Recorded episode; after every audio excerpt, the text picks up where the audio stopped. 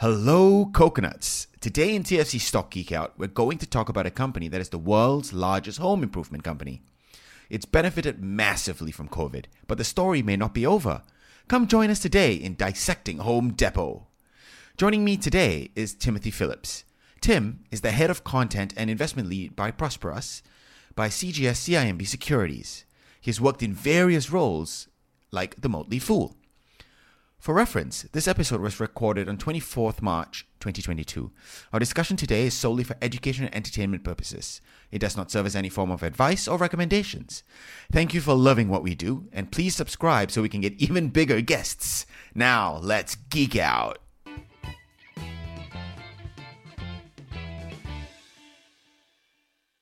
You know, as we kick things off, why don't you explain to us, Tim? Uh, you know, tell us a bit about yourself, other than what I've said earlier, and maybe a bit about Prosperus as well.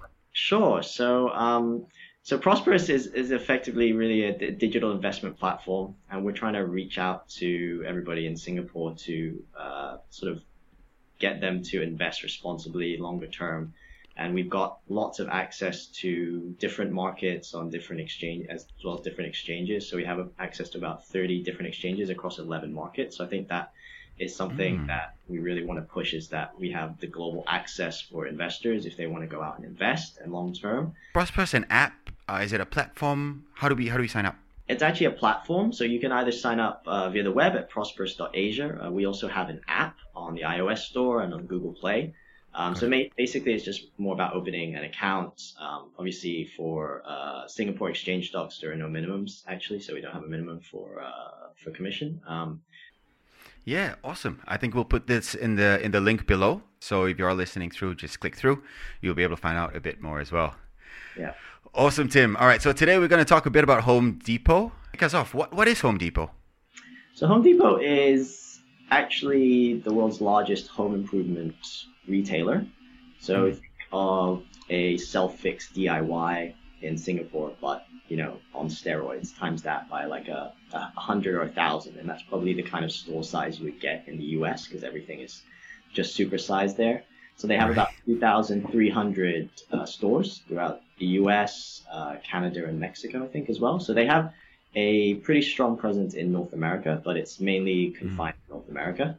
Um, and they're the leading leading home improvement retailer. So everything you can imagine. So plumbing, electrician, um, you know, anyone who's a, a, pro builder or home builder will go there to buy their supplies.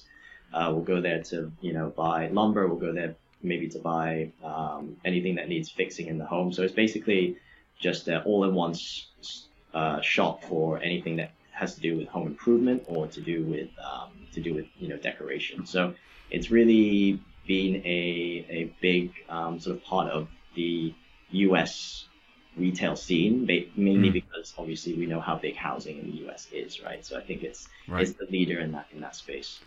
Got it, got it. So tell us a bit about that scale, right? You mentioned it's a leader uh, in in the US in this market for a very big market where it, it's the mm. the US, um, you know, people are effectively going there to build it themselves.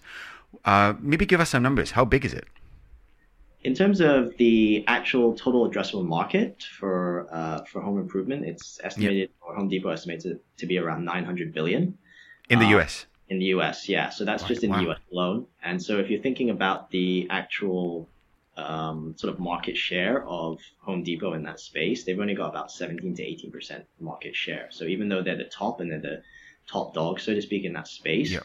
they still don't have what you would consider a really dominant market share, you know, maybe upwards of 30, 40%. So there's definitely still room for them to consolidate, I think, their market share and grow their market share over time.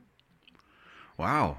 Got it, got it. And um, you know, Home Depot. Maybe talk about about the logistics, right? Because um, are they in all the different cities? How how do they operate? Yeah, so I mean, they are across across the across the U.S. Um, obviously, mainly in the U.S. and I think obviously sparingly in Canada and Mexico. But effectively what they have done over the past decade is really build out their omni-channel capabilities and you hear about this all the time about omni-channel but i think home depot really represents that very well mm-hmm. because they've really taken the time to invest into their digital capabilities um, you know their in-store pickup their curbside pickup and so when the pandemic came that really helped their business because they'd already made the investments prior to obviously everyone staying at home and then having to to go out and uh, or having to order things online or maybe pick things up without going into the store. Um, right. So what they've done is they've been really smart about building out their digital capabilities um, across across the U.S. and so that can, kind of comes through in uh, the sales as well, right? So I think in the last fiscal year, sorry, 50% of their sales that they made online were fulfilled through uh, through one of the stores. So I think it really allows, hmm. uh, it really gives the optionality of of either you know, the, it gives the power to the consumer. They can decide whether they want to go pick it up or whether they want it delivered.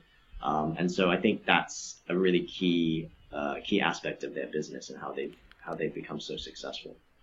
Wow. Okay. So this was during the, the COVID period, right? That we spoke about. Yeah, they were big. I think they've always been a bit bigger than uh, the competitor. So they're number two. I think, you know, probably, I don't know if investors have heard of them, but Lowe's is the number two competitor in that space. And Lowe's is a bit mm. more geared towards um, the individual DIYer. So their pro business isn't as strong as Home Depot. And so right. that been, I think, a focus that they've always just had. They've always been the, the top player in the pro section, Home Depot. And that's led to them obviously having, I think, higher margins and just bigger Got revenue it. Growth as well. Because they were considered essential stores uh, by the US government, they actually never shut during COVID, whereas a lot of other stores did, did close their doors and they weren't allowed mm. to open because there was there were lockdowns. But because Home Depots and Lowe's were actually considered essential, um, right. they were they were allowed to remain open. And obviously, costs rose a little bit because there were extra precautions taken with staff and you know social distancing, etc., cetera, et cetera. Um, so cost rose, but because they already, as I said, had that digital capacity in in their in their DNA, so to speak, already already kind of installed, it was a lot easier for them to handle the online demand and handle you know the store uh, the, the store demand as well because there was a massive spike in demand for people who were staying at home, who wanted to improve their home, who were maybe looking to move somewhere else. And so I think this is a structural theme. I think one of the key things is that I mean, there's always this stat that's thrown out there about about Home Depot is in terms of you know the, the bull case is that over half of the U.S. housing stock is over 40 years old. So there's a lot mm. of hmm. work to be done, right? So there's a lot of housing in the U.S. that's actually very old and right. that needs work that, and it constantly needs work and so if mm-hmm. you do make improvements to it whether you do it yourself or whether you get someone to do it for you most likely they're going to be using Home Depot or Lowe's, you know, one of the, the big retailers for home improvement. So a lot of these home builders, they're actually home builder companies in the US. They're starting mm. to build more as well. And obviously the construction and the pros that, that construct these homes, they'll be using Home, home Depot type of, um, of you know tools and, and, and equipment. It's one of those companies that I think has really withstood the test of time, basically mm. on merit, you know, obviously with its strategy, but also its size, its scale. So I think that's something that really makes it stand out among competitors. Do you have any numbers for us? Like, is it sort of increasing in terms of, of addressable market over the last few years? Anything like that? Um, I think it's probably yeah, I think the addressable market's probably increased maybe 100 billion over the past two, three years. Um, but there's also a lot of different product categories where they're coming up with ideas. So, for example, mm. Depot is starting to do a lot more tool rentals. So they're okay. starting to rent out tools to consumers rather than maybe just selling them. And if you mm-hmm. think about the recurring revenue from that one piece instead of it being one massive upfront cost for a piece of equipment and it's it's just renting because maybe if you're if you're a DIY or if you're just a consumer trying to buy something and do something, you might not need this particular tool for five or ten years, right? You might just need it once and then you're mm. done. Hmm. Um, you know, there's a lot more property that is being refurbished or re- retrofitted to become maybe sort of more geared towards life sciences or data centers or you know other areas as well. So I think those are those are um, those are areas that we don't really think about maybe as as investors, but those are things that we should definitely consider is how property and real estate is changing, and if that is also an area that Home Depot can uh, tap into, and I think it probably will be. Got it.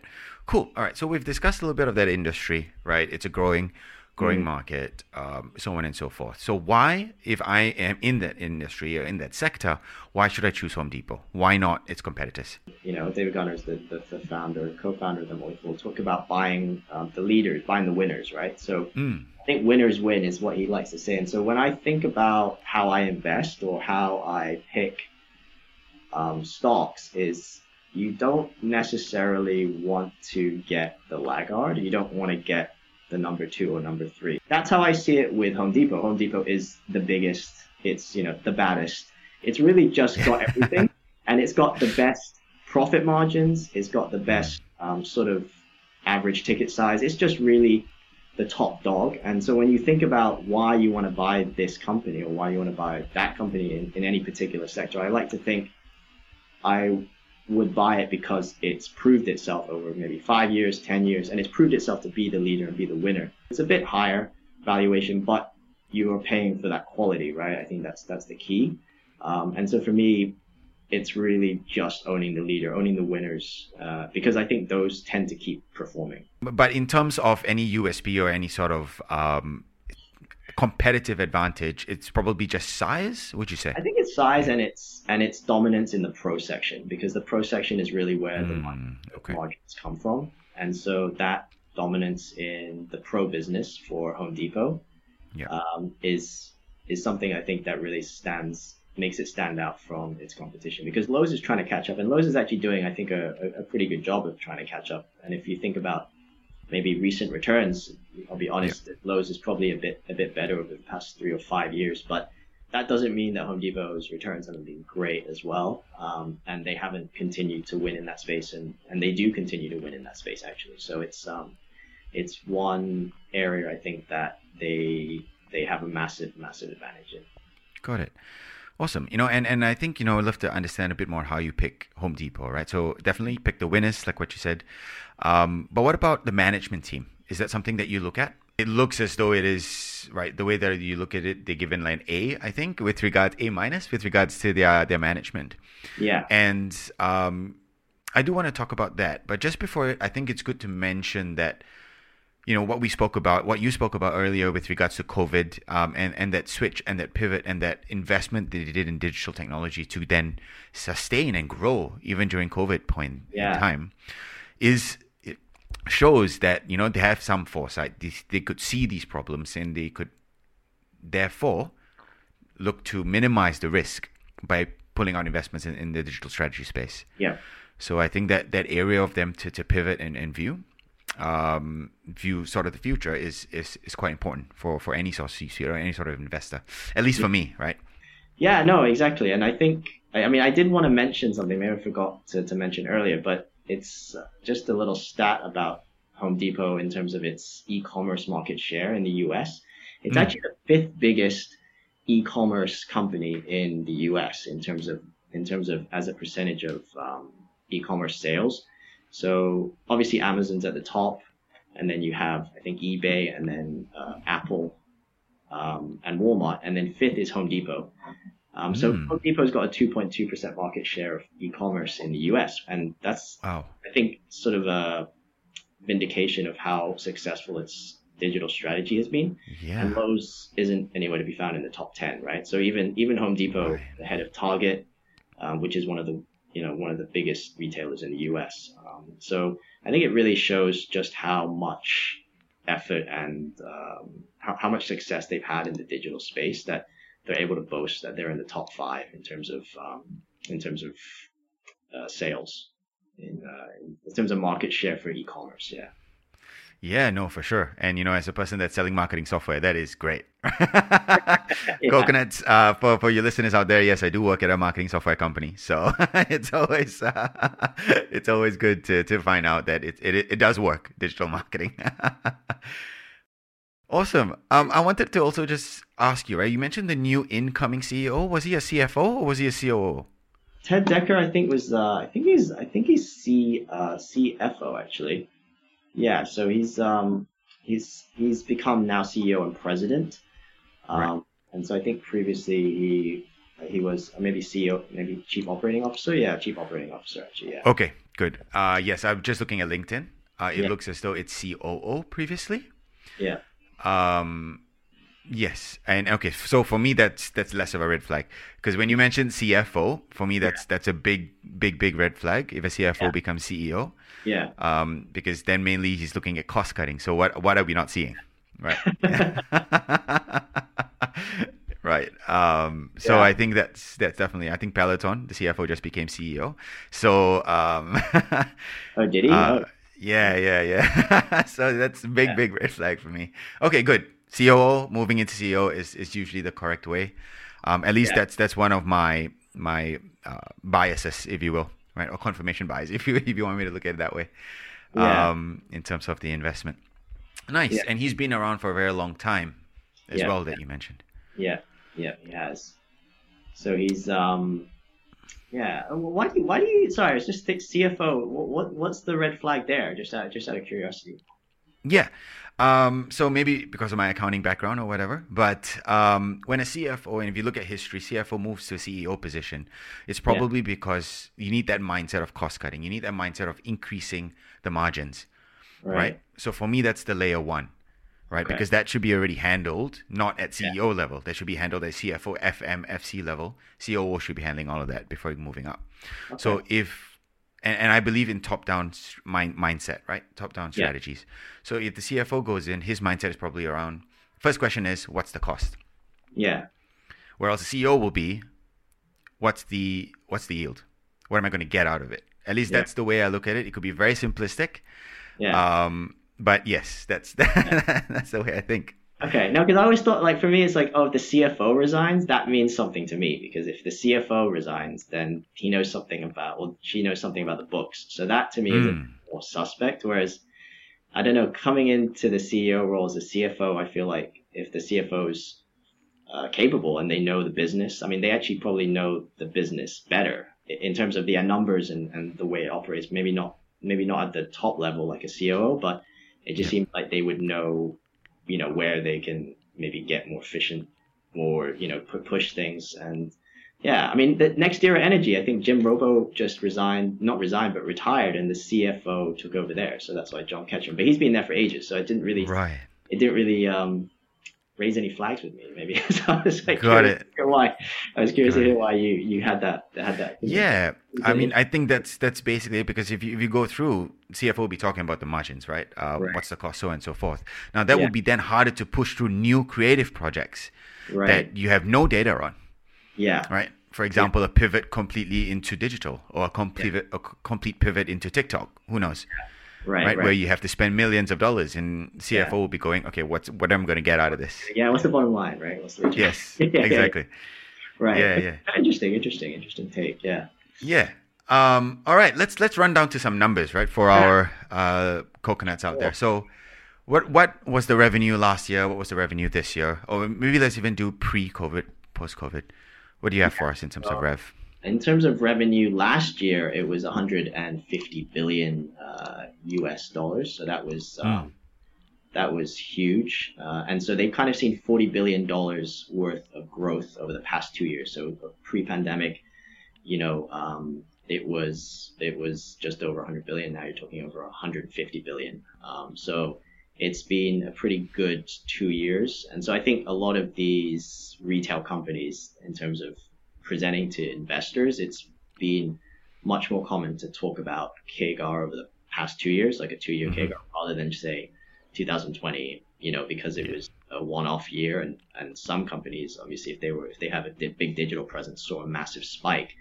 Um, so Home Depot itself has seen 100% growth uh, in digital channels over the past two years Wow. uh, on a two-year basis, which is still really strong, right? So, and and the dividend as well, which I always like to mention, that was raised recently just by 15%, um, and so Okay. it has a really impressive dividend track record. So over over the past 20 years, it's grown its dividend at a uh, compound annual growth rate of uh, just around 36.6%. So that's a pretty extraordinary record for a, Wow. for a for a um, for a company um, like Home Depot. So, you know, I think people maybe dismiss it or dismiss U.S. stocks. I, I find a lot of people dismiss U.S. stocks because of the tax, but when you kind of have that sort of growth in dividends, uh, the dividend growth, I think it really shines a light on how strong businesses uh, can be in the U.S. over time, if if given the time. Yeah. Got it. Cool. And you know, last but not least, uh, tell us a bit on you know the the risk profile of someone that wants to put this Home Depot into a portfolio, right? So this is Yeah. clearly not a not a growth stock, right, where they reinvest because there's No. dividends coming in, so on and so forth, so a certain maturity. How do you see this play? How do you see this play for our users? I think this is more of a I think this is more of a anchor stock in your portfolio. So you're going to see it provide stability in a diversified portfolio. So you will have some growth in there. I mean, last year I think guys were up 50% or, or, or something ridiculous. So they still did really well last year in 2021. Um, obviously, this year they're down, I think about 10, 15% so far this year. Um, but the I think the idea of it is it gives you a leader in a space which has a lot of long-term potential. So obviously you're not going to be getting 50, 60% revenue growth with high growth stocks, but it's already insanely profitable and it's free cash flow positive and it's operating cash flow positive. So it's one of those stocks that I would say gives you a bit of growth, Mm. but it gives you a bit more. It's more of like the stability and the dividend growth, which I like, because it doesn't yield that much. I think it yields about 2.3 percent or something, but the growth of that dividend is just is just uh, is insane. I think in terms of in terms of you know 36 percent over 20 years, pretty, pretty amazing. So if you're a dividend person, or if you even want to consider just having a dividend stock in your portfolio, Yeah. um, I think it's one of those that you really have to consider. So yes, definitely right. While we could look at this, uh, as you mentioned, as an anchor stock or as a dividend play, right? Um, it has still quite drastically dropped. Yeah, I think at its highs at 400 yeah. ish. It's now at 317. Now, uh, what what are your thoughts on this? Yeah. Well, I think that's really just been, um, I think a function of rising interest rates, right? I mean, but that Hmm. that's happened to a lot of stocks. Obviously, if you think about it in the relative terms of how it's dropped versus, say, I don't know, a C or a Zoom, it's really not dropped that much. But if you're talking about Yes. it from a blue chip perspective, I mean, it's it's dropped a bit more than maybe what you'd say a Walmart or a Target maybe had dropped. But I think maybe that's again focused more on rising interest rates. There is a bit more Mm. risk baked in with housing um, in terms of in terms of exposure to to interest rates. But the U.S. consumer is actually very well um, is very well funded in terms of mortgages, and you know there's been a lot of refinancing earlier on in the interest rate cycle to, to take advantage of low rates. And so I don't think the U.S. consumer is actually overextended, overstretched like you found in 2006, seven. Um, and Okay. equity, you know, home equity has actually risen about 35% in the past year. So you're kind of seeing the massive amount of wealth being generated by the housing market. And unless you really think that's going to collapse in the next two, three years, like in the housing bubble, um, Yeah. then I think it's going to be, uh, it's probably going to be an okay situation for Home Depot. Um, so even even in the housing crisis of 2007-8, where everything dropped off a cliff, um, they Yes. they they actually maintained their dividend at the same rate for a couple of years. They didn't actually cut it or, or, or stop it. So um, it's more a, a question of do you think this company is, or do you think the housing market is going to crash? Uh, my, my personal opinion is it, it won't in the next in the next few years. And, but you obviously Right. need to monitor it uh, because that's a risk is that they will be exposed to the housing markets and the big Yes. housing markets and how healthy that is and growth there. So, um, so at the moment it's in root health, it's doing well, but there are obviously concerns with rising interest rates and the war, and if there's a possible recession, then that will impact the, the housing market. So Got that's it. something to watch. Got it. Actually, I was taking a look at the numbers as well. Uh, in 2007, 2008, it did not drop by much. Yeah, yeah, Right. So I think that's that's that's good to note, right? So I think even if there is a recession, there's still going to be houses to be built or yeah. houses to be fixed. always- yeah, there will always, Yeah. people are always going to want to improve their home, even if they're not buying a new home, right? So I think Yeah. it's one. Of those- Yeah, yeah, definitely. Or there'll be some plumber that may need to come in because somebody's w- pipe has burst Yeah. or whatever. Yeah. Yeah. Um, oh, I would like mention one more thing about Yeah. them standing out. I think you know they really have taken a lead in the ESG strategy in, in terms of environmental social governance. Um, you know, they're not just ones that talk the talk; they actually sort of walk the walk on sustainability and social um, social responsibility. Um, mm. So, for example, during the pandemic, they had paid time off for any associate, which is basically an employee in their store who contracted COVID 19. And then they had extended dependent care benefits. They had up to 10 or 14 days rather paid leave for anyone who had to do undergo quarantine. Um, and they really share profits with their with their associates, their workforce, right? So I think they paid out a massive uh, bonus in 2020 and in 2021. Um, and obviously that you know that that comes under operating expenses and costs, but if you're going to attract the best talent, if you're going to have the best people in your workforce, you want them to be treated well by you know by, by the company. So I think this is something that is really stands out for Home Depot. is, is always recognized as one of the, the, the top large employees, I guess, in the U.S. in, in how it treats its staff, and it's really taking a it's really taking a, a stand on sustainability as well, right? So it has pretty ambitious ESG goals. It aims to have sort of 100% renewable electricity in all its facilities by 2030.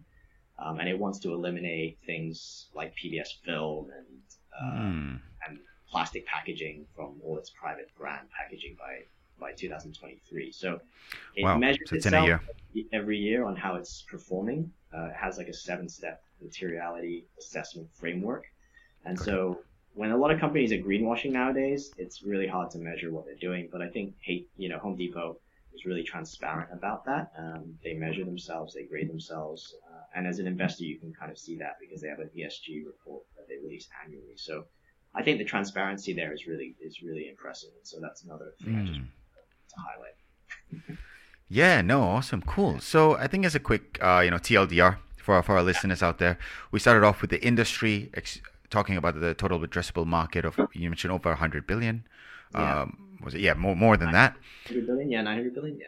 yeah. Nine, sorry, 900 billion. Um, with with Home Depot only having 17, 18 percent of that yeah. sector, and it's a growing sector because of what's happening now with with hybrid work models in the US. Yeah. And that's one of the, the growth regions for, for Home Depot. Now, second thing that they did well, uh, which is why it could be a buy for, for our investors, is the fact that they their management is quite forward thinking they have pivoted uh, and and increased their their marketing spend, digital advertising, and you mentioned top five in in the past couple of years. Market share, yeah. In yeah. the e-commerce market share, um, which is which is great as well. And and lastly, we also then talked about okay, so the sector is growing. Home Depot is the winner, so you want to invest in the winners. But on top of that, they're giving some really really good dividend rates. Yeah. Right. So if you're an investor, they're probably in the conservative to mid section, if you will, or neutral uh, profile, this could be one for you because this could be an anchor. Yeah. Where, as we've seen in 2007, 2008, there's, there still has not been much drop, and the FCF is still increasing, with the dividends still staying still. So I think this could be a good option. Of course, as always, this is just for entertainment, so please do your own um, research and make your own decision. But this is what we think. Yeah, exactly. No, I, would also want to put that disclaimer out there. Yeah, this is all sort of please do your own diligence. This is not personalized financial advice. Yeah. Yes. I have my head. so yeah. So no, um, of course, yeah. Um, so yeah, uh, no, but I mean, I, I am a fan of it, and uh, I think it is you know it is a great company, but obviously it has to it has to match your risk profile, and you have to do your own due diligence and research before you purchase any stock. So um, yeah, that goes without saying. Awesome. Well, thanks so much, Tim. This was a this was a lot of fun. Thanks, Rakesh. Thanks yeah, it was great fun. Good, yeah. good, to, uh, good to chat. Yeah, cool. Thanks again, and yeah. thanks, Coconut. See you and see you over the next one. Bye. Hey, Coconuts. So I hoped you learned something useful today. Definitely recognize that investing is a personal decision. We are not giving you recommendations here, but are always happy to geek out with you about different interesting companies and trends for the future. This series definitely has a lot more depth and terms, and we want you to tell us what stock to analyze. So if you have any feedback or ideas, do drop us a line through our socials or email us at hello at thefinancialcoconut.com. See you in our next episode.